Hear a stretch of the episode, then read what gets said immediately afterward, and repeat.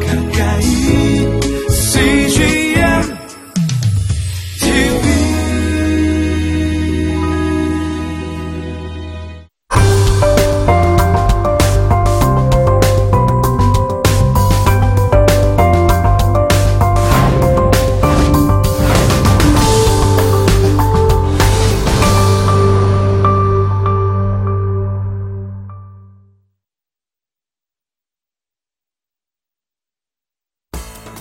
그러면 장세기 28장에서 라반의 집으로 피신한 야곱의 이야기를 우리가 살펴보도록 하겠습니다. 라헬을 얻기 위한 혼인 지참금이나 마찬가지였어요. 또 다시 7년을, 그러니까 14년을 노동하게 되는 것이죠. 자, 이름이 바뀝니다. 야곱에서 이슬로, 이스라엘. 야곱의 그 부서진 허리 쪽에서 환도뼈가 부러졌잖아요. 그쪽에서 왕들이 태어난다. 우리도 우리 삶 속에서 합력하여 선을 이루시는 하나님의 그 놀라운 섭리, 지혜, 그것에 감사하는 마음을 가질 필요가 있습니다.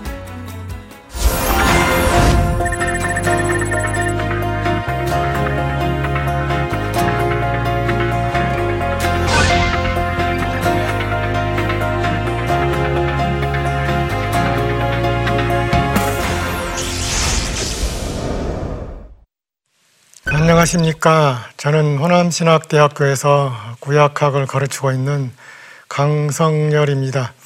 우리가 지난주에는 아, 야곱의 그 복잡한 삶의 이야기를 같이 더듬어 보면서 그의 삶 속에 드러난 하나님의 은혜와 섭리가 어떻게 드러났는지를 같이 공부했습니다.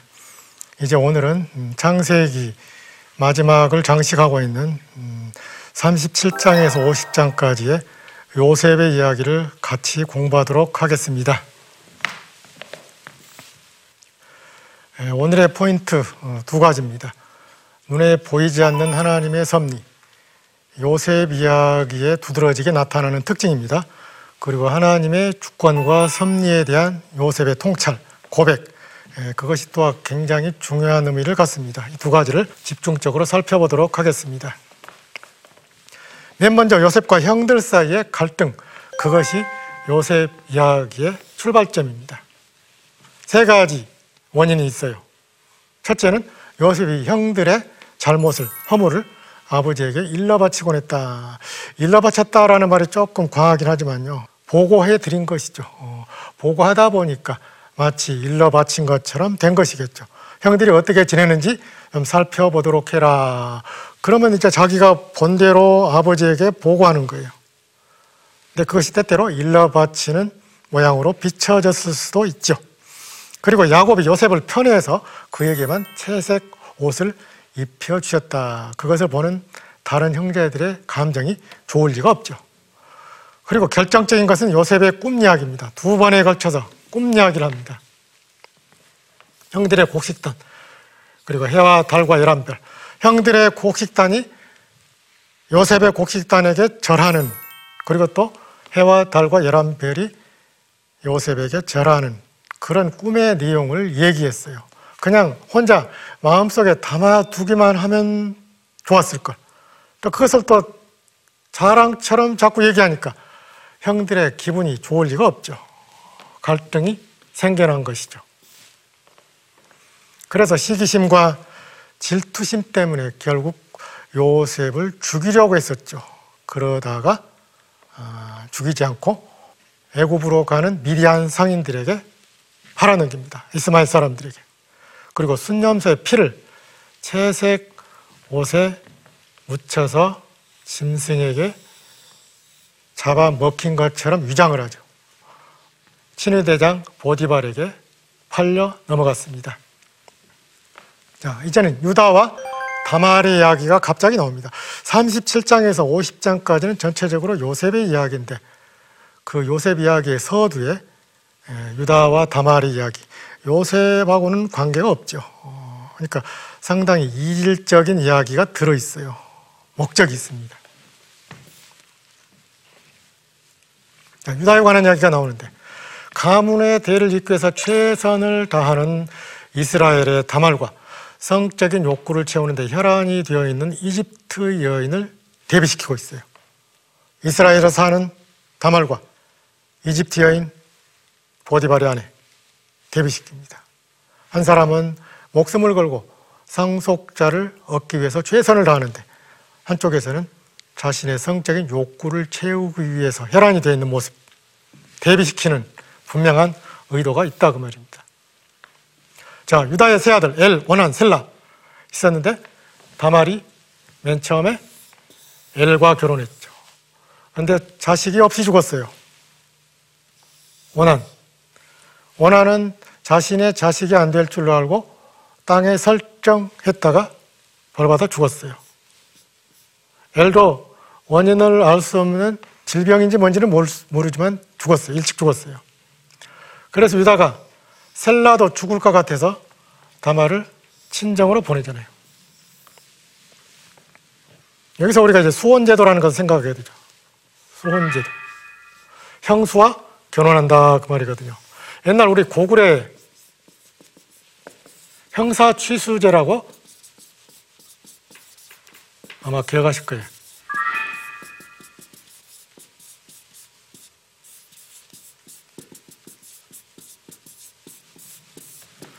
형이 죽으면 형수를 아내로 취하는 제도다 그 말이죠.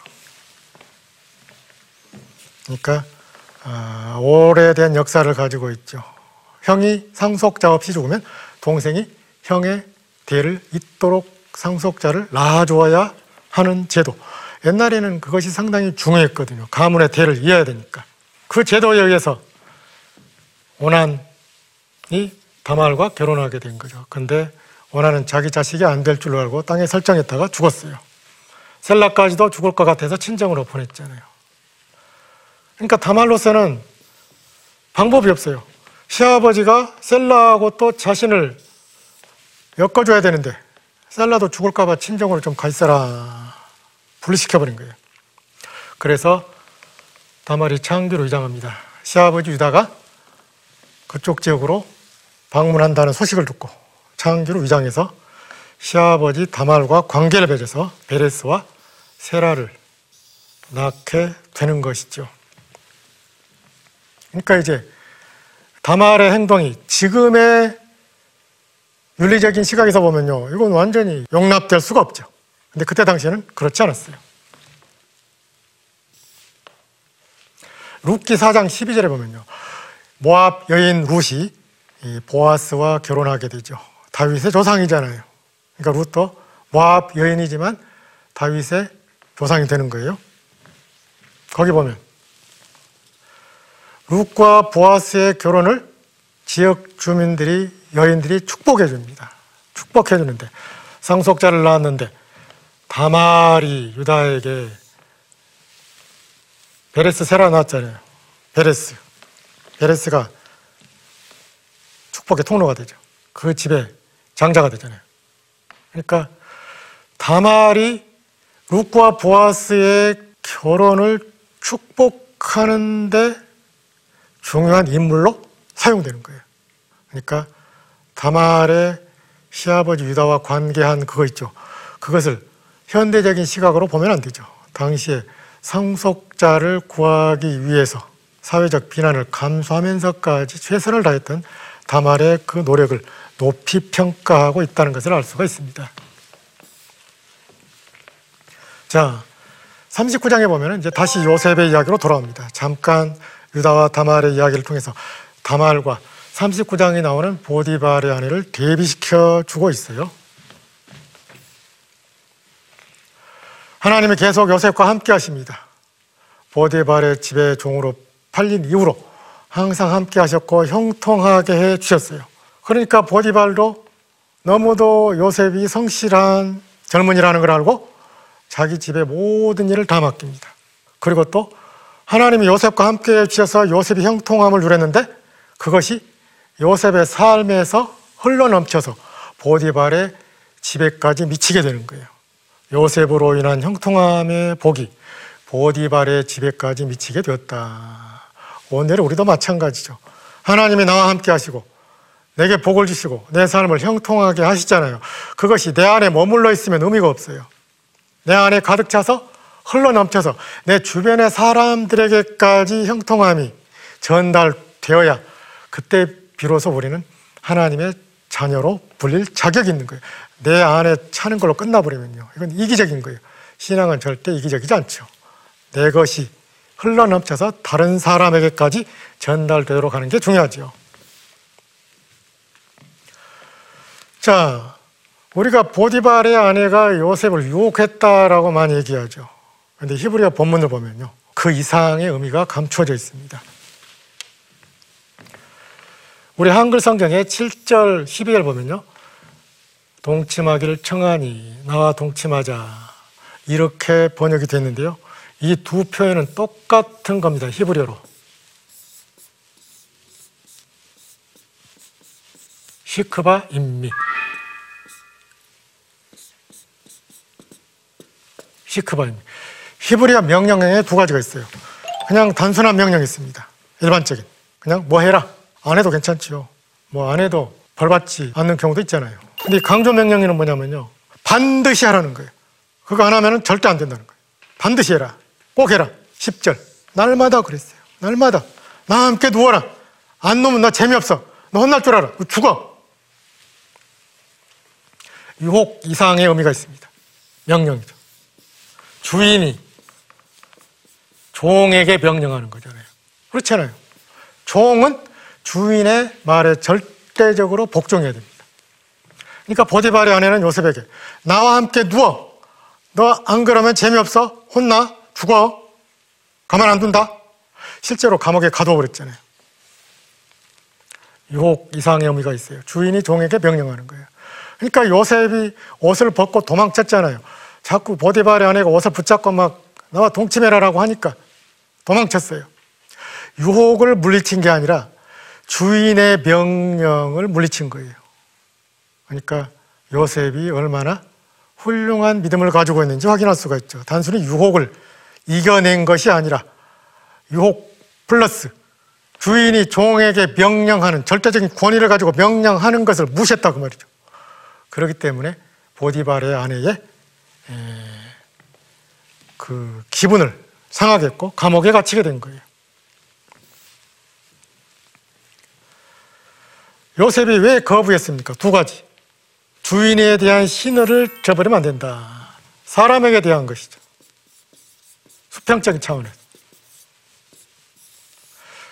보디발이 자기를 절대적으로 신임해서 가정의 모든 일을 다 맡겼어요. 먹는 것과 아내 빼놓고는. 신의를 저버릴 수가 없다. 믿고 맡겼는데 내가 어떻게 그런 일을 할 수 있습니까? 보다 중요한 것. 수직적인 차원에서. 하나님께 대한 것. 이게 중요하잖아요. 나는 하나님께 범죄할 수 없습니다. 분명한 이 두 가지. 수평적인 차원과 수직적인 차원. 이게 중요한 거잖아요. 절대 나는 그렇게 할 수 없습니다. 옷을 벗고 도망쳤어요. 그 결과 감옥에 갇히게 됐습니다. 유혹을 거부한 게 아니라 주인이 종에게 하는 명령을 거부했기 때문에 불복종의 죄, 그것이 결정적인 원인이었다라고 말할 수가 있죠.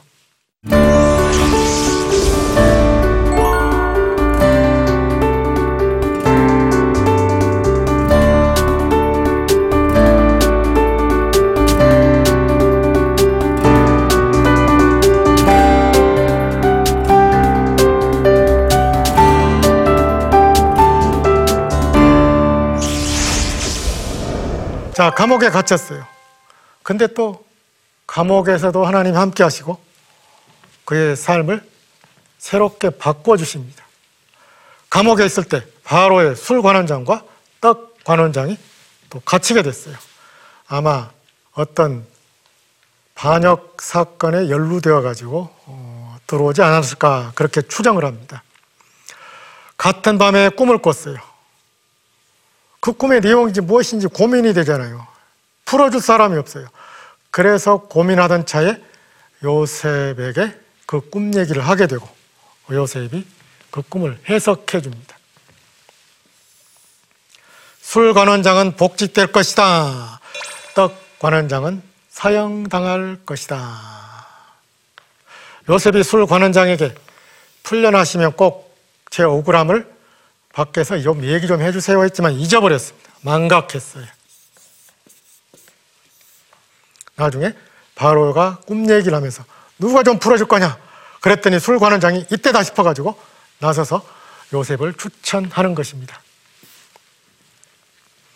자, 마침내 감옥에서 왕궁으로 들어가는 이야기가 진행이 됩니다. 두 관원장의 꿈이 성취된 지 2년이 되던 때 에, 바로가 꿈을 꿨어요. 자, 두 개의 꿈을 꿨죠. 이삭.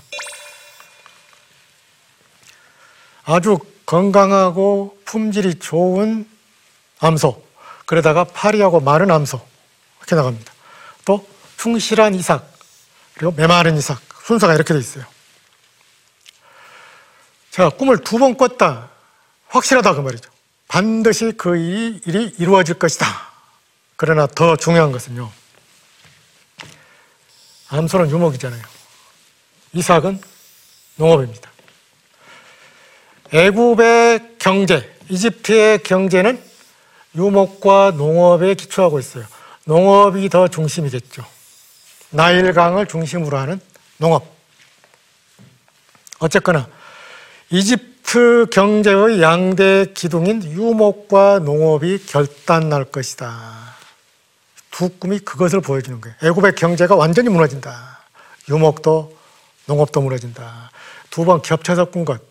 반드시 이루어진다라는 의미가 있지만 더 중요한 것은 이렇게 이집트 경제의 양대 기둥, 유목, 농업 다 무너질 것이다. 바로 그때 술 관원장이 아무도 풀어주지 못하는 바로의 꿈을 해석할 수 있는 사람으로 요셉을 추천합니다. 그리고 요셉은 하나님이야말로 바로의 꿈을 해석해 주실 분이다 라는 것을 강조해요. 철저하게 신앙적으로 접근합니다. 7년 풍년 그리고 7년 흉년에 관한 꿈입니다. 그러면서 해결책까지 해석과 해석의 플러스 해결책까지 두 가지입니다. 인재 등용, 공물 관리. 사람을 쓰라 이거예요, 사람. 사람을 잘 써야 한다고.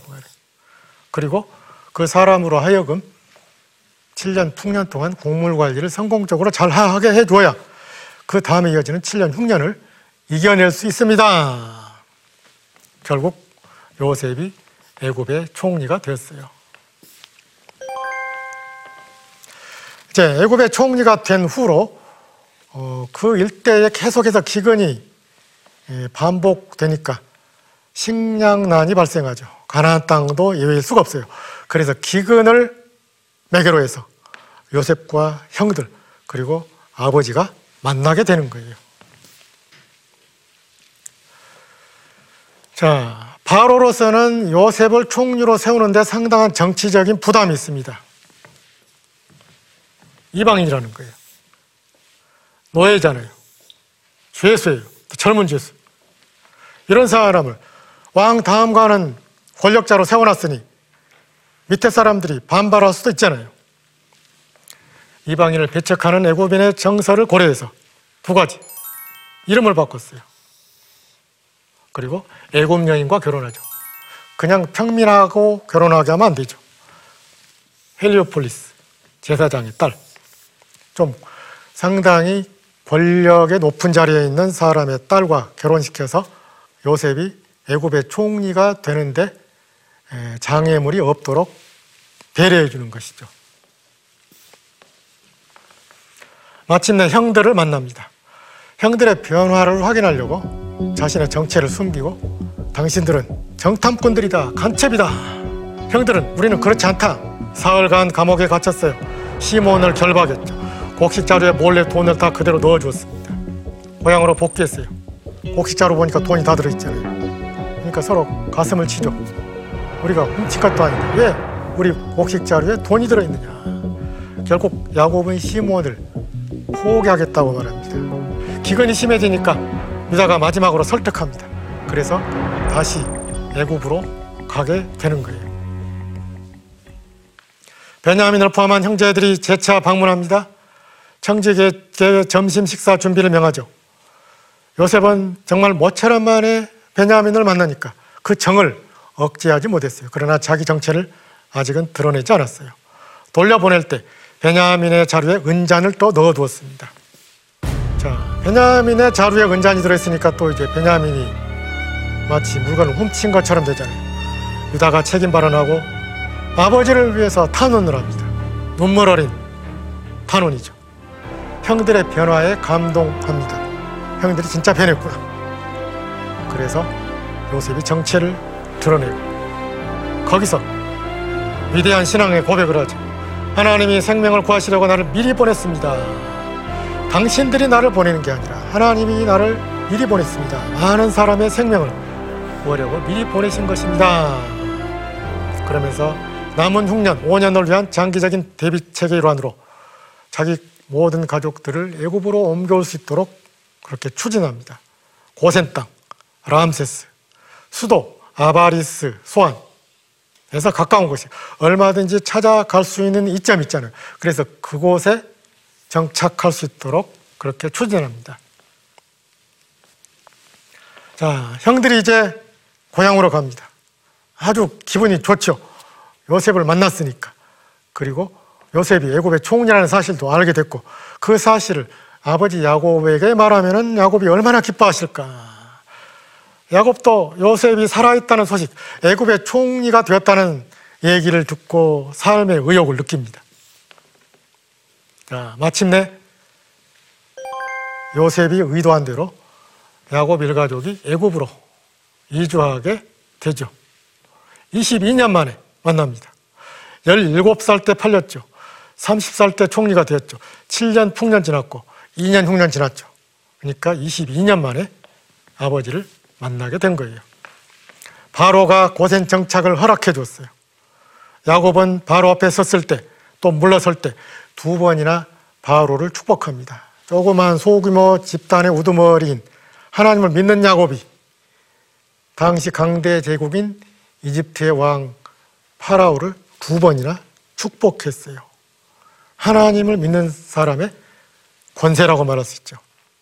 하나님의 구원 역사가 세계 역사의 한복판에서 이루어지는 것을 확인할 수가 있어요. 그리고 요셉이 기근을 잘 관리하고 많은 사람들의 생명을 구하는 이야기를 우리가 읽어볼 수가 있습니다. 마침내 야곱이 자녀들을 다 불러 모아놓고 마지막으로 축복하고 그리고 죽고 또 나중에 요셉도 죽는 이야기가 이어집니다. 요셉의 두 아들 문하세, 에브라임을 야곱이 축복합니다. 근데 두 아들을 자기 아들로 입양을 해요. 이렇게 축복하잖아요. 입양합니다.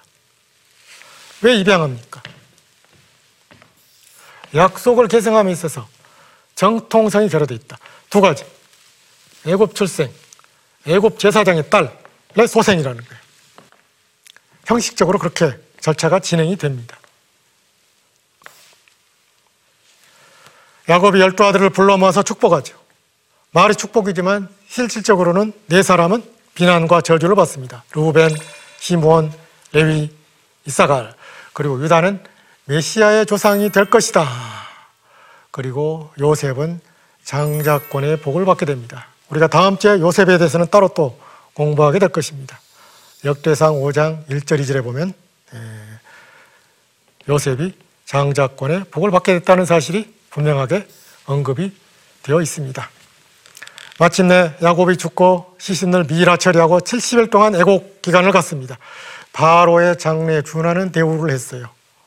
바로 위한 애곡 기간은 72일인데 딱 이틀 부족한 70일 동안 애곡 기간을 갖고 요셉은 장래 휴가를 받아서 가나안 땅으로 가서 막벨라 굴에 아버지 야곱을 장사 지내게 됩니다. 자, 이렇게 해서 요셉의 이야기가 마무리됩니다. 이상의 이 요셉의 이야기에서 우리가 배울 중요한 교훈 두 가지가 있습니다. 우리 삶에 어떻게 무엇을 적용할 것인가 두 가지 같이 생각해 보도록 하겠습니다. 먼저 요셉의 신앙과 삶을 배우도록 하자. 요셉은 17살 때 종으로 팔렸잖아요. 근데 한 번도 불평 원망하지 않습니다. 하나님, 어떻게 저에게 이런 시련과 고통을 주십니까? 불평했다, 원망했다 그런 얘기가 없어요. 도리어 하나님께서 그에게 함께 해주셨고 형통하게 해주셨고 그가 가는 곳에서마다 형통함의 복이 발생합니다. 보디발의 집이 형통함의 복을 누리고 감옥에 갇혀서도 모든 사람들에게 유익을 주고 또 애굽의 총리가 되어가지고 많은 나라 백성들의 생명을 건져주는 훌륭한 일을 하게 되잖아요. 여러분도 저도 마찬가지입니다. 하나님의 사람으로서 주변의 많은 사람들에게 유익을 주고 그들의 생명을 더욱 풍성하게 해주는 삶을 살아야 됩니다. 뿐만 아니라 요셉은 형들이 미워해서 시기해서 자기를 죽이려고 했다가 애굽의 종으로 팔았잖아요.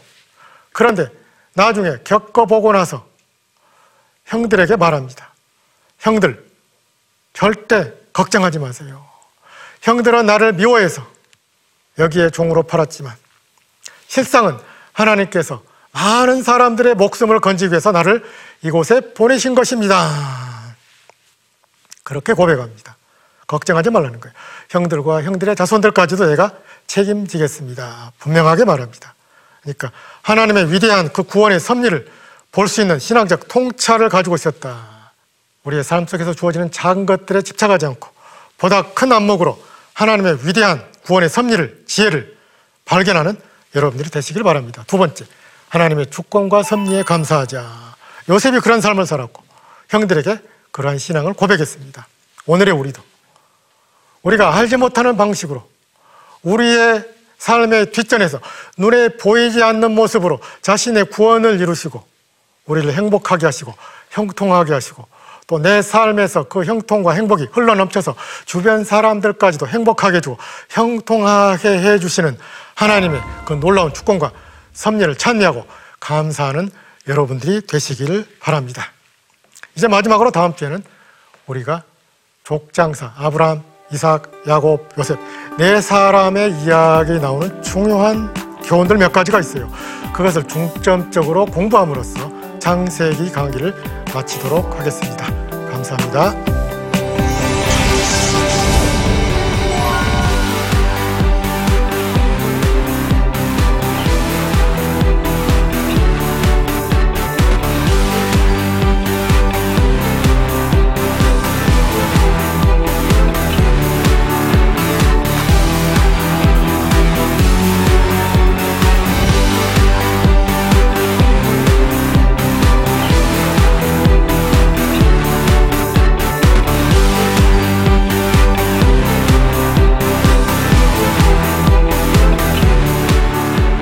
이 프로그램은 시청자 여러분의 소중한 후원으로 제작됩니다.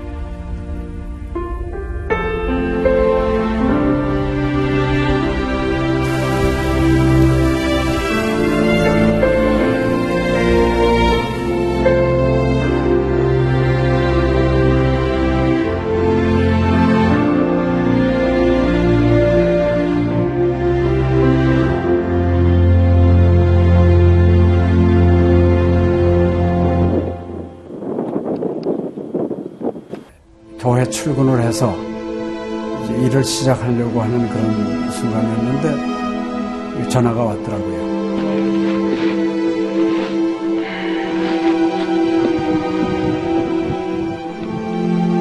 떨리는 음성으로 어, 우리 김성호 선교사가 그 지방사역 나갔다가 전기 사고로 소천을 했습니다. 안 보이죠? 앞이 안 보이고 캄캄하고 막 하나님께 항의하는 기도만 나오더라고요. 하나님 이럴 수가 있습니까?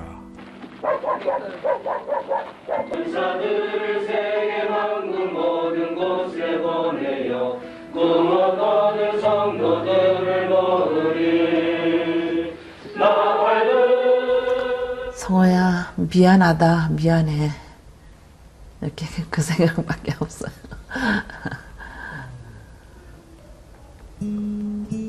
잘못해준 거에 대해서 미안해요. 그냥 예. 잘해줄게 이렇게 빨리 갈 줄 알았으면 좀 더 잘해줄 걸. 아이고, 내가 죽였구나. 내가 아들을 죽였구나.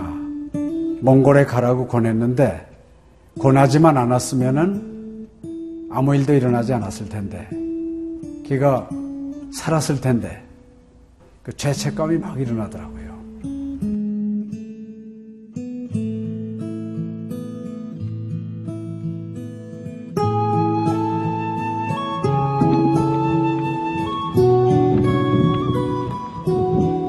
김성호 아들은 네, 네가 보낸 것이 아니라 내가 보냈다.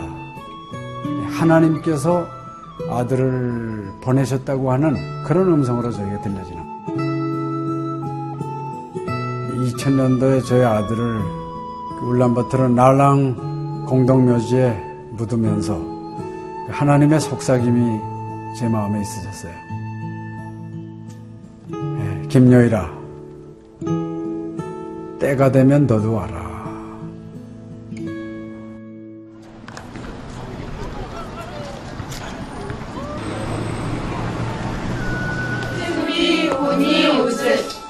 하연.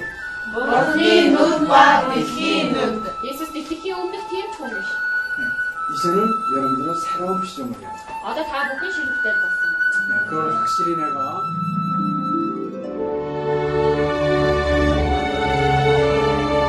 저희 아들 그 추모하는 에, 바로 이제 그 시기에 제가 그 시즌으로부터 연락을 받았다는 게 참 그냥 우연만은 아닌 것 같아요.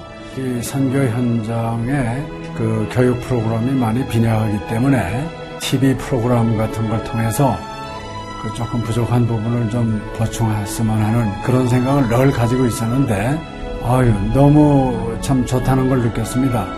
어, 하나님께서 또 저희 가정에 또 우리 제 사역지에 주시는 좋은 선물이 아닌가 저는 그런 생각을 좀 하게 되었습니다. одоо Монгол болохоор нэг яг христчсэн нэвтрүүлэг гэх юм бол нэг их байдаггүй. М, Тэр ганцхан зөвлөг ганцхан байдаг болохоор тэр нь ч гэсэндээ сая христнийг ингээд сайн үзүүлч ч юм уу тэ христийг яг шууд ингээд амжуулах ямарч боломжгүй байдаг учраас ярьж сонсож чадахгүй гэсэн мэд хүмүүс англи сурангаа судаан сурж байгаа учраас а тэрийг бас сонсоод ингэж уншаад тэтгэл хийж байгаа даа талархалтай нэг зүгээр ингээд нэвтрүүлэг гараагүй штэ тэгээд өхөө христчин бусад орнууд маань яаж мөргөл өрөвт юм өөр бас тхэн хүмүүс ямар хөө байдлаар хүлээж авд ийм хөө байдлуудыг хүлээж авдаг байгаа юм. Монгол ирсэн СЖН-д нэвтрүүлгийнхаа даа тэгээ баярлаа. Тэг үнхээр баярлаа. Тэг амжилт хүсье аа. Амжилт. Сургууль дээр ин телевизийг бидлсэн баярлаа. Маш гоё. хайртай шүү. 사랑해요. 감사합니다. CGN